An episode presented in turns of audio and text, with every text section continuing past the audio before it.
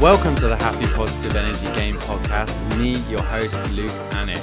The last episode, we talked fear and how it's created and how you can crush fear with two simple reframes and techniques. So if you haven't listened to that yet, go back and check it out. But today, we're going to talk about the three essential components of confidence. And that third element of this will blow your mind. So stick around. So, confidence, confidence, confidence. Firstly, before we dive in, like what even is confidence, right? So, most people will mistake confidence for that kind of arrogant guy who comes in and shouts and bosses people around. But I think confidence is knowing that you can show up as your best version of yourself and you can continue to do that in the activities you pursue. It's wild though. Like, confidence can come in many different forms just because you have a six figure business might not mean you're confident in having a sustainable relationship. Or maybe you're confident in managing others, but not confident in leading yourself to the right decisions. I thought with this episode that confident would be best, best guided to walk you guys through my journey a little bit here. So I thought in the past you just had to have confidence I mean, if we were physically in a classroom, I'd love to raise you guys' hands up right now and be like, who thought this as well? But really, that's not where it came from. And in that aspect, like I had no idea where confidence came from. I know for me, particularly in my case, I wasn't confident in my direction in life for a long time. You'd see me at parties and you'd see me at big social events. You know, I was a social secretary and defensive captain of my University American football team. I know some of you guys out in America are cringing at that, like it's football. But anyway, you'd say that, you know, this guy is confident, but inside, internally, I wasn't confident in knowing in how to love myself or show up for myself in ways that would really benefit me in the long term. But did things change for me and my confidence as I went along this journey? Yeah, yeah, they did. And that's exactly what I'm going to teach you throughout this podcast. So, first of all, guys, with confidence, and this is the first aspect of it, I need you to pay attention to your environment because very much our environment it defines a large aspect of our confidence. This comes down to what your bedroom set setup looks like, how clean your house is, your people around you, your work colleagues, your friends, your relationships. I want to ask you a powerful question here, guys. So listen in. Like, would you consider the people that you're around you be people that make you confident, or would you consider them to be people that stress you out and make you less confident? And this is why I'm asking you the question because if these environments are making you stressed, then they're making you insecure. And if you feel insecure, you're going to feel inadequate. And if you feel inadequate, you're not going to be confident. So, this is really delicate here because, yeah, can you fake your confidence? Sure. I know I've done that in the past, but that confidence is going to be very delicately underlined by your ego. So one thing goes wrong and it all comes crumbling down in anger, frustration, avoidance of tasks, avoidance of taking action. So I really want you guys to look at your environment and ask yourself Does this environment make me confident or take away from my confidence? I'm sure that you guys have been around people that are just straight toxic. They talk shit behind your back they put you down, they judge you whenever you wear something you feel good in, and you feel like you can't ever talk to them about personal issues you've been having because you're worried that they'll dish that out to other people in your circle. So, why the fuck are you hanging around with them?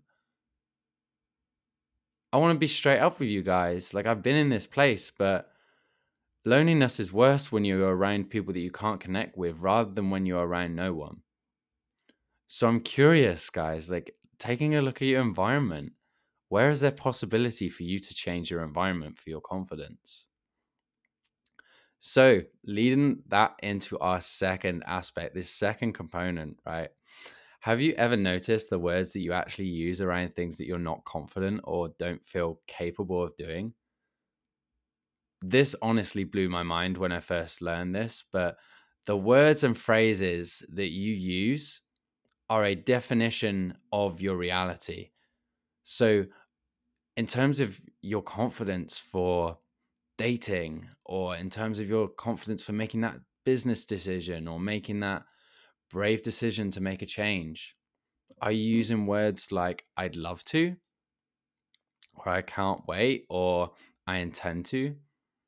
Or are you we- using using disempowering words and phrases like, hey, I don't feel like I can, or I can't, or I can't because. Because I need you to realize every word that you speak is a manifestation of your reality, meaning you are either defining or destroying your confidence. And our words are what we manifest in our brain, and our brain then takes them as a fact and then it stores them in that subconscious bank of reasons of why you're not capable or why you are capable of doing what you said you'd do. So if you want to become more confident, I need you to pay more attention to your words. And I want you to swap those I can'ts to I can, I do, I will, I desire to, I'm going to, I will. Because if your statements are empowering you, then you're going to feel empowered to take action. Whereas if your words are talking yourselves down and you're shoulding on yourself, you're saying, I should be able to do this or I shouldn't have done that, then your confidence is going to further, further diminish because you're using words that are judging yourselves. You're judging your own aspects of yourself that are just entirely negative, And your confidence isn't going to like that. So, which one would you rather be, empowered or disempowered? So, this leads into my third bit. And you notice, guys, that I talked about action with that last bit. And I'm going to be real with you. Action, and this is going to maybe challenge you a little bit. So, that's why I'm here to guide you through this process is admitting your mistakes and taking action is going to give you confidence when I was unemployed and I wasn't going after what I wanted, I made all the excuses in the world and I would try to cover them up and I'd be sat on my ass, still doing nothing. Example being, I don't have enough time. I just got caught up in this. Or it was so and so's birthday. Or I was hungover. Or, oh, we got high last night. Whatever excuse I made, it justified me not being currently happy. And because I was consistently passing the blame and not taking ownership of my mistakes, I was not leaving myself room for any improvement. And if you don't improve, then, well, guess what? You stay stagnant.